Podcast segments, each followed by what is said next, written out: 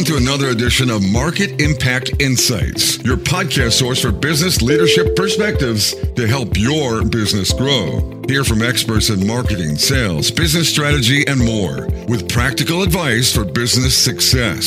Make sure you won't miss the latest episodes by visiting marketimpactnow.com. Now, here's your host, Dan Albaum.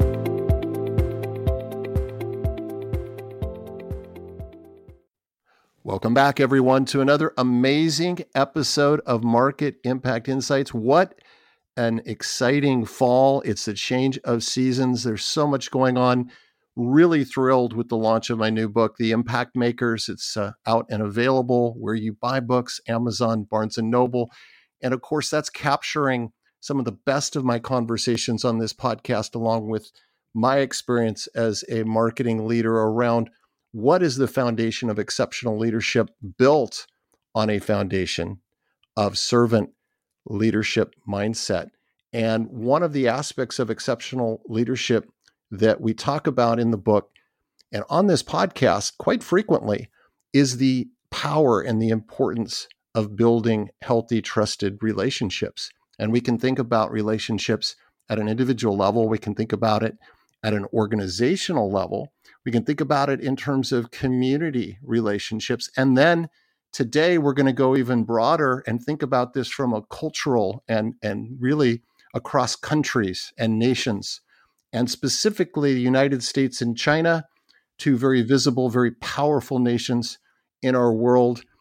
Very complex in terms of all of the moving pieces in and around those relationships that impact business, that impact the true cultural fabric across those countries. And we're going to speak with someone who knows so much about China and has some really provocative perspective on how do we and should we approach uh, the relationship when we think about U.S. and China.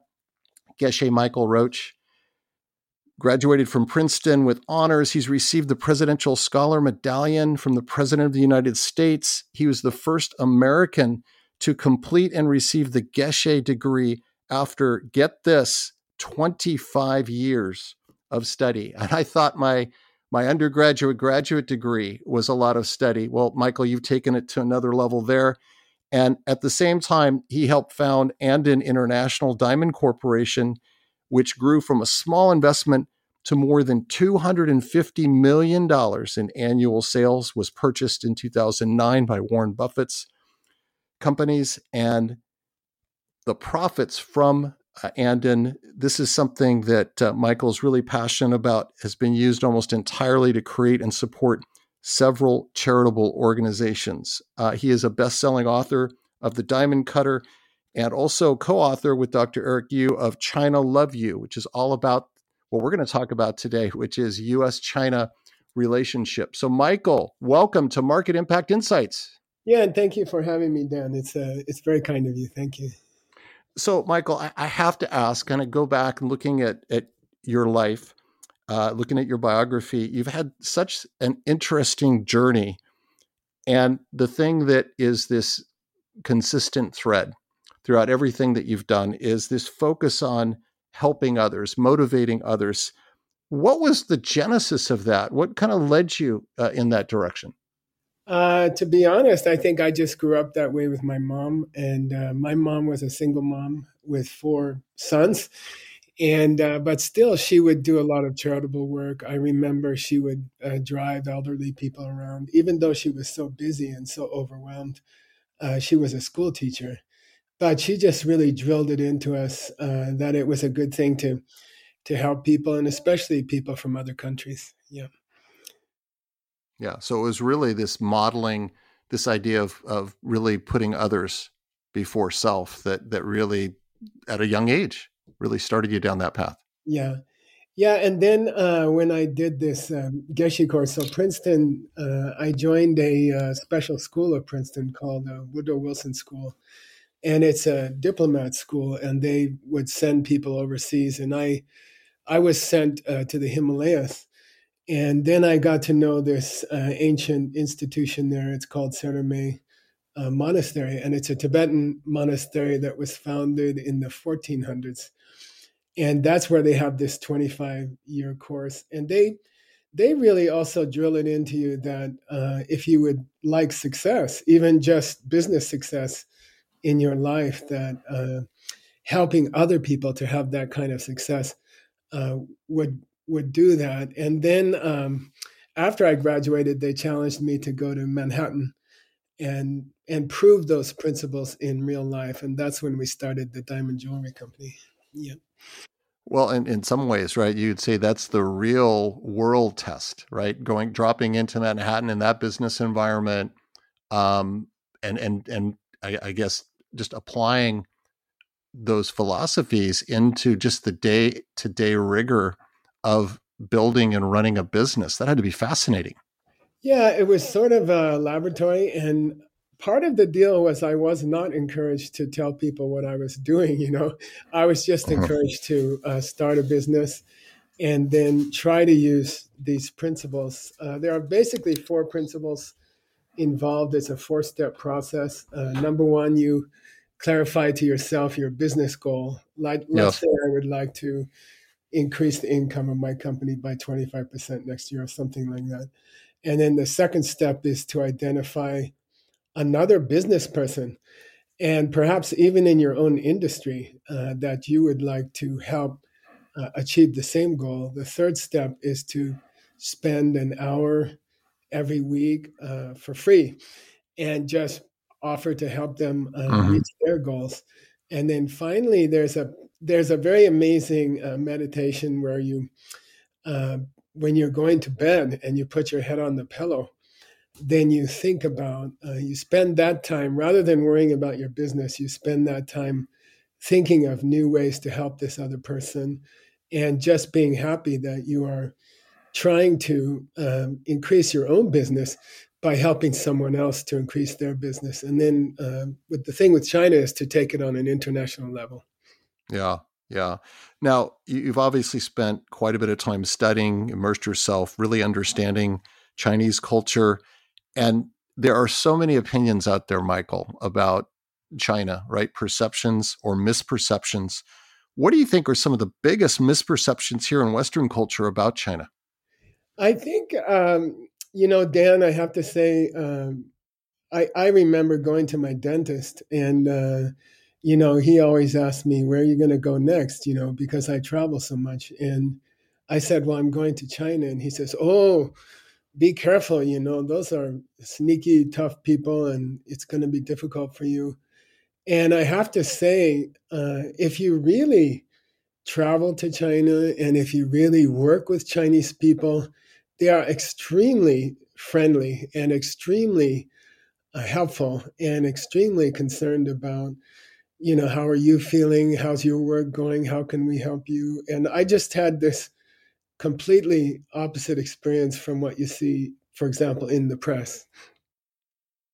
Yeah, yeah, and when you boil it down, again, it, it sounds like it comes down to the just the the interactions and the personal relationships that you build and the trust that you build. And when you humanize that, as opposed to um, just kind of getting the third party uh, opinions um, or perceptions, I mean, but when you take it down at a personal level, it you get a whole different viewpoint on it. Yeah, and I think also, I think, you know, as an American, I grew up, uh, you know, 100% American high school and and college, and I grew up in Arizona in a you know normal high school, and and we just uh, have this competitive kind of nature, and we also we are strongly from a Judeo-Christian background. The whole European culture the whole American culture, uh, South American culture, it all comes from a certain um, philosophical viewpoint uh, that's 2,000 years old. And I think uh, what happens when you go to China is that they were never exposed to those principles or those ideals. They're, they grew up with 5,000 years of a completely different uh, way of looking at things. So I think it's like when you go to your neighbor's house I, I have a neighbor that I never met until the COVID, and he's a Marine uh, colonel, and and a Christian uh, Baptist minister. And then, you know, uh, we got to know each other during the COVID and we spent time with each other. And I think when you, when you spend time uh, together with people from any country, uh, you find out that uh, you have big differences in your background. And you also find out that there are human needs and human values that we all share. And I think if you latch onto those, then I don't know, China is a huge market. It's 1.4 billion people. There's a joke that if you sneeze in China, 10,000 people will come. And uh, I think uh, we have to, especially if you're in business, it makes so much sense to try to uh, get to know Chinese people, spend time at dinner with them, uh, and then, you know, make a relationship and try to understand the differences uh, of our cultures and appreciate them. And, and to, I guess, as Americans, maybe as Americans, we tend to think that our system is the best and and that everyone should follow our system. And I think uh, as you as you travel to more and more countries and you and you the diamond industry, for example, is international. So you kind of have to get used to the many many different cultures to deal uh, in the diamond jewelry business. So I think uh, just to get to know the other culture, spend time uh, personally with each other and then uh, you can have great success. And I think if we don't do that, then these tensions between Asia and America could could cause major problems in the world. Definitely. Well, before we, we dive a bit more into to mindset and, and U.S. China, I, I wanted to jump back, piggyback off of something you just said a, a moment ago. Your experience in the diamond uh, industry being so um, global, and really uh, to be successful, you've got to go out and obviously build relationships um, across the globe. And I'm wondering, was was that a challenge for you to basically uh, because um, different um, expectations, different styles of communication when you're dealing with so many different countries, uh, different continents. Uh, how did you find that having to kind of jump around, so to speak, in terms of being successful to interact with so so many different kinds of mindsets in doing business? Yeah, that's a great question. I mean, I'm I'm of an Irish German background. Uh, the diamond business in New York is exclusively Jewish and Hasidic, uh, very conservative Jewish. And then the major areas where you buy uh, diamonds from are obviously Africa, but also Russia is a huge supplier. Australia is a huge supplier. Uh, some of the greatest diamonds come from India and Brazil uh, because uh, those two land masses used to be connected to Africa.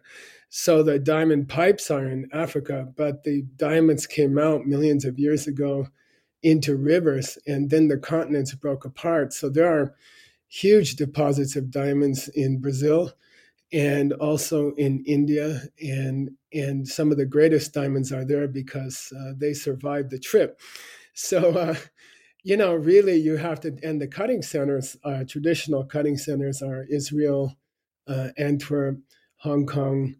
And so I think you really have to get to know, you have to learn to, to get to know people and deal with different countries and different cultures. So I think it was a, it was a great training for me. And I, I just think the the main thing is to try to listen and try to appreciate other people's cultures, and they are different, and they are not um, they're not brought up necessarily on American values. But I think if you try to learn their values, uh, you can really expand your your your knowledge you know like there are wonderful values uh, in different countries for example china has 5000 years of of great books and and to study those and to immerse yourself in those they're they're fascinating and they're very helpful I, I think the phrase that came into my mind as you were talking there was seek to understand so if we if we have the patience and we take the time to seek to understand as we're, we're reaching out, we're building those relationships. Now, in your latest book, you advocate for a cooperative versus a competitive approach when it comes to US China relations. Can you share a little bit more about that? Well, uh, just looking at what's happening this month or last month, uh, there's a big emphasis, I think, in Washington on uh, Chinese tech and the approach of, of our country. And by the way, I mean, let's say honestly, both countries, uh, the, the governments of both countries um, can sometimes make huge mistakes and, and huge kind of abrasive um, comments and actions, both China and the United States. We we're both uh, probably equal in the uh, cultural mistakes we make uh, between each other. But generally, if you look at um, the emphasis of American policy towards China right now, it's can we block uh, their technology? Can we make sure they don't learn things from us? And mm-hmm.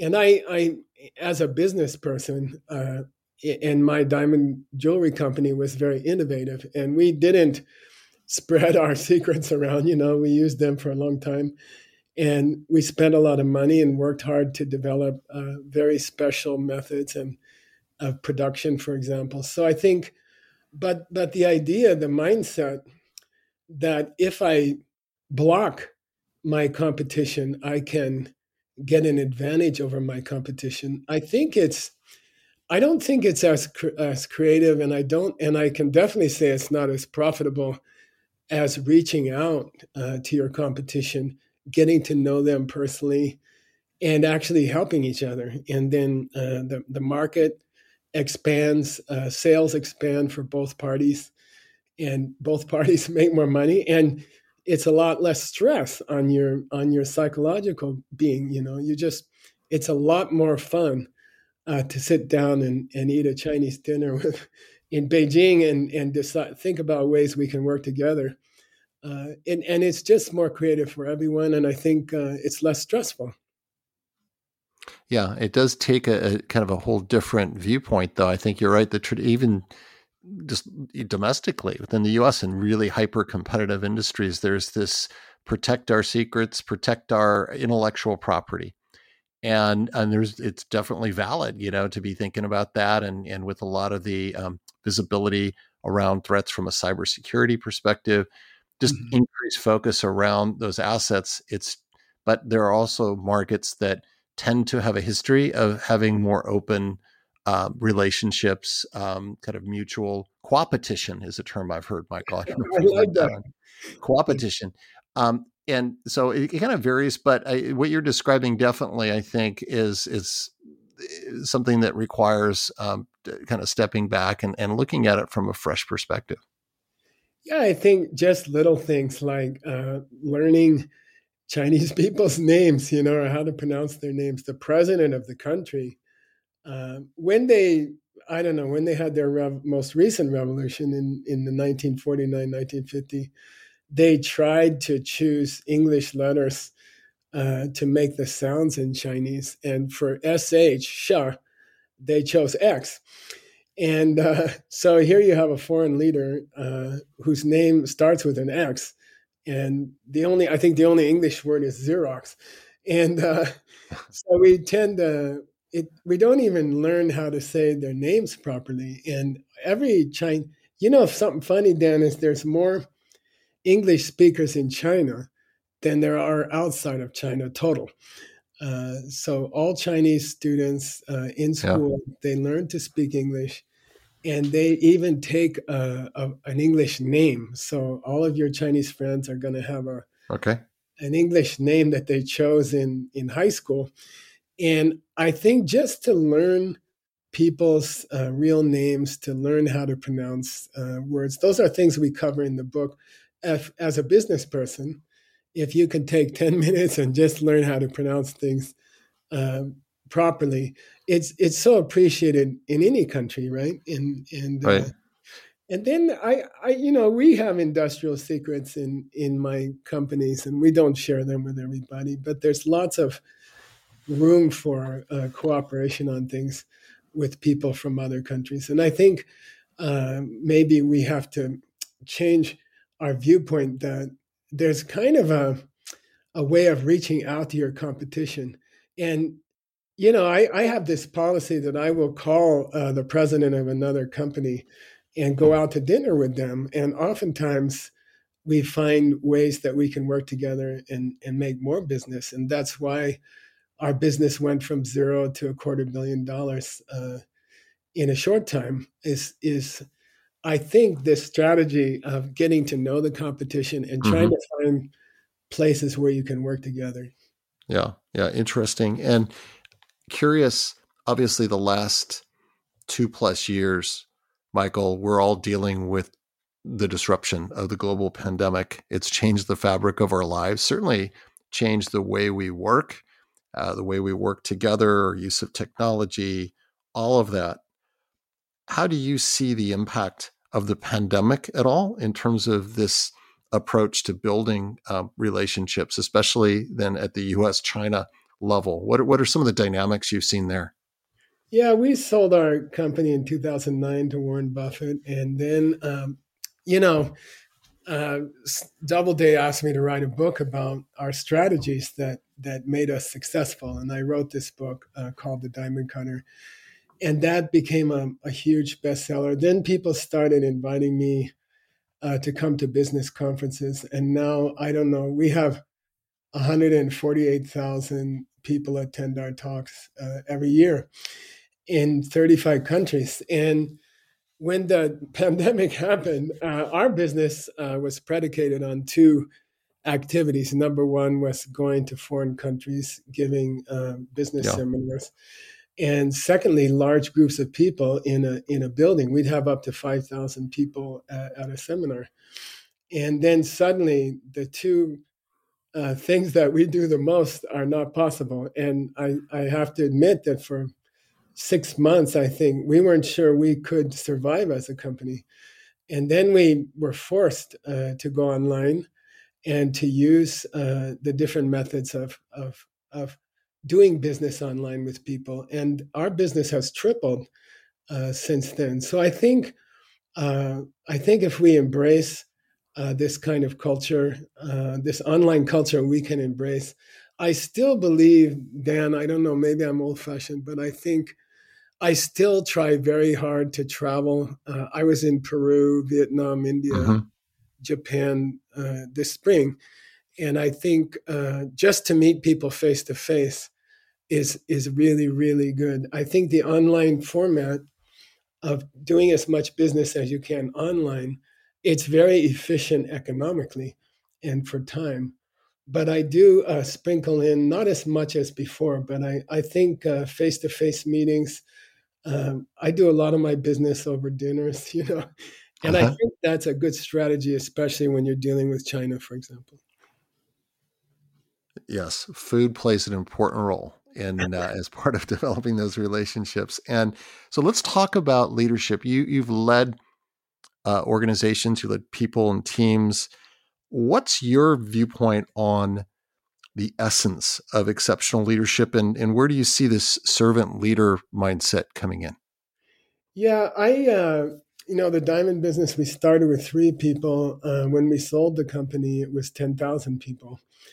And uh, and may, I I hired um, most of the management uh, personally, and I have this theory of leadership that uh, there's an ancient Chinese teaching actually called uh, exchanging yourself with others, and it's a fun exercise that a business leader can do, where you choose uh, one of your management people, for example, and from morning up to evening, you pretend you are them and you uh, try to put yourself, you try to put your mind in their body. Yes. And then you look back at yourself uh, from their eyes. So you kind of put yourself in their shoes.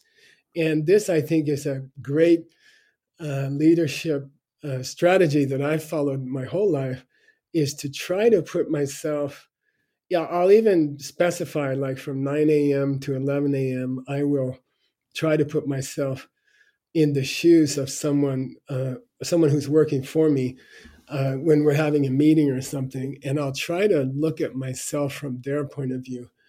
And I think as a leader, uh, this ancient exercise, it was developed 1,300 uh, years ago, 13 centuries ago. uh, in Asian leadership theory. And uh, I've always found that to be a really, really great strategy. And I and what it boils down to is uh, giving opportunities to the people who work for you with the same kind of attention and effort that you would put into developing opportunities for yourself. And I think that's a great strategy.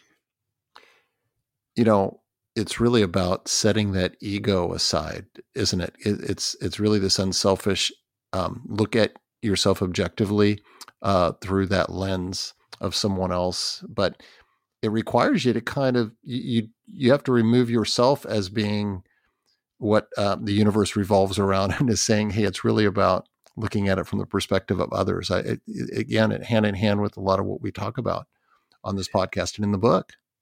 Yeah, there's a there's an ancient uh, joke about the in that in that same period about about 13 centuries ago, and and the the the foot uh, steps on a thorn, and uh, a thorn goes into the foot, and then uh, the the toes are not able to pull the thorn out, so the foot asks the hand, uh, yes. "You've got such nimble fingers, you know. Could you just bend down and pull that thorn out of our foot, you know. And uh, then the hand says, "Well, well, you're you're the foot and I'm the hand, so why should I even bother?" You know. Uh, but in in a company, uh, it's one body, right? So yes. Uh, the fingers are like the management, and the foot is like your, you know, the people working for you. And if you don't take care of, if the hand doesn't take care of the foot, then the the whole body suffers. That's the idea. Yeah. Yeah. Yeah. What what a great um, example very vivid example of that. Now i know um, you go out you travel a lot you speak you motivate you give lots of advice. I want to flip the script on this michael. What's the best piece of advice you've ever received?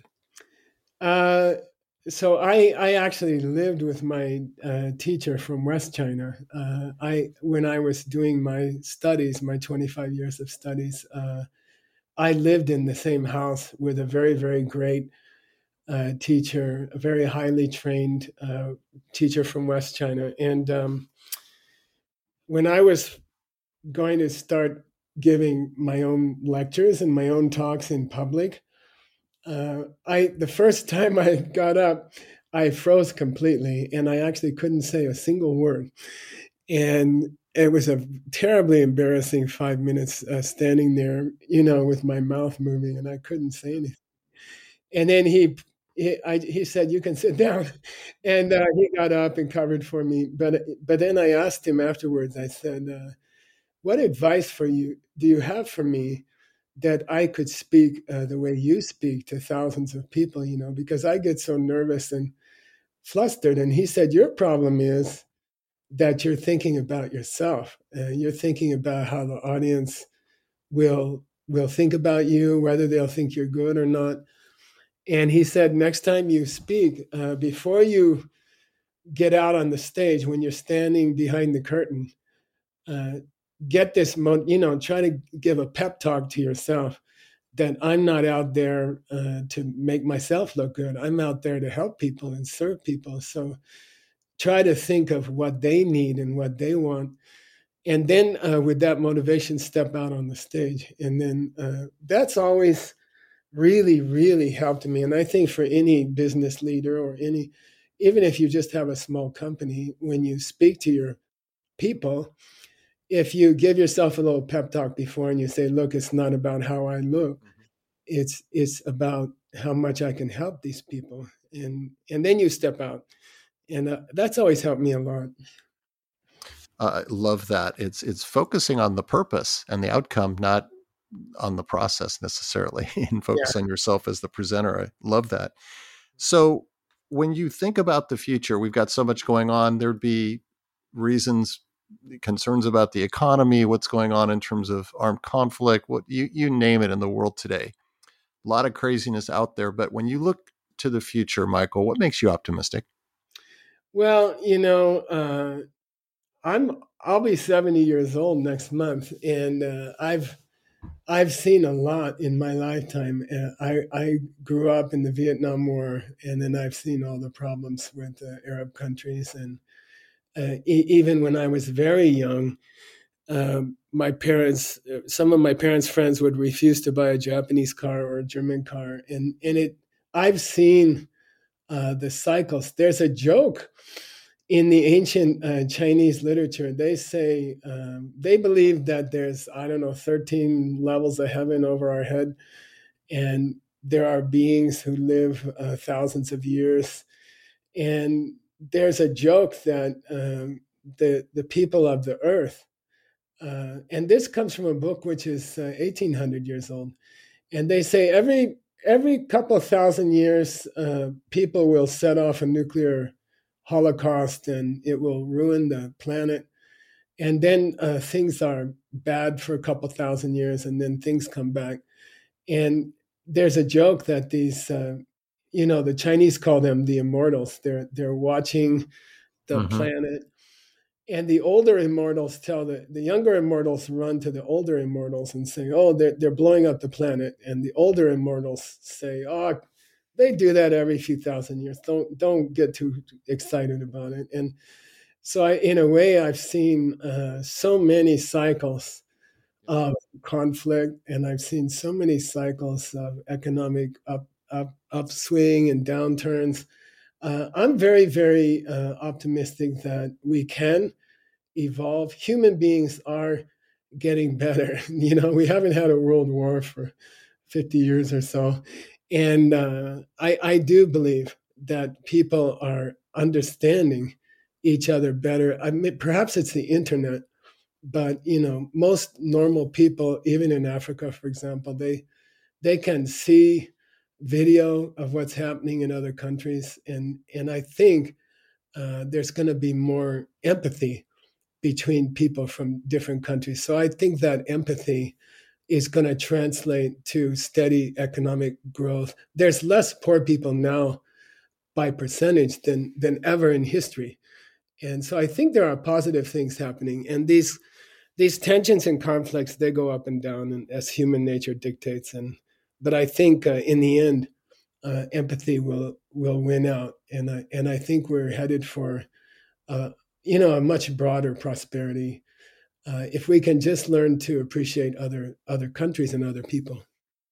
Mm-hmm. Yeah, yeah. Reasons to feel optimistic. Uh, thanks for sharing that. And as we start wrapping up the conversation, do you have any other final advice for business leaders that are looking to optimize their growth when they think about the Chinese market? Uh, how they can really leverage a better understanding of China in terms of making their business more successful? Uh, that's a great question. By the way, thank you for doing this interview, and it, it really sounds like you have a sensitive viewpoint on everything. I I think uh, what I would I was on an airplane to Beijing uh, not that you know before the pandemic, and there was a woman sitting next to me, and uh, she turned to me and she said, uh, "Is it safe?" In Beijing, you know, am I going to be safe uh, in in Beijing? Uh, do you have any advice? Should I stay in my hotel? And I, I laughed at her and I said, listen, uh, Beijing is probably the safest city you've ever been in. Uh, she was flying from New, we were flying from New York. I said, uh, you know, it's just a very, very uh, safe place. And you're going to find out that the people are very kind. So I, I think um, next time, if you're a business leader, next time you have a chance uh, to take a vacation, uh, what I do with my wife and I, uh, we're headed for Japan next month uh, to check out business opportunities there. And I think uh, take a vacation in the country uh, that you're thinking of working with and just go there and, and try to eat some of the people's food there. Yeah. Get to know them, learn their names, learn five words of their language, learn thank you, learn yeah. please. And you're going to find out that you can easily do business in China and you can we make huge profits in China. So I think it's great. Yeah, there's so much more to experience than just touring the conference rooms of the world, right? Yeah. Get out and experience the the experience what that local culture is by carving that time into your schedule. Yeah, and I, you know, we found out there's a. We were going to Kyoto for business, and we, first we checked out all the beaches nearby, and uh, you know, take a vacation over there, uh, get to know people, and I think uh, this kind of um, enlightened business leader vacations is going to create a lot of harmony and uh, business profit uh, between different countries. Well, Michael, thanks again for joining, sharing your perspective on U.S. and China relationships and your perspectives on leadership. Uh, really, really sound advice. Appreciate you coming on. Yeah, and thank you for having me. And it's a real pleasure. And a reminder to all of you to please continue to give us the gift of feedback. You can rate and review the podcast very easily out on Apple Podcasts, Spotify, wherever you're listening to us. And as always, make sure to visit marketimpactnow.com for the latest in business leadership perspectives. So long until next time.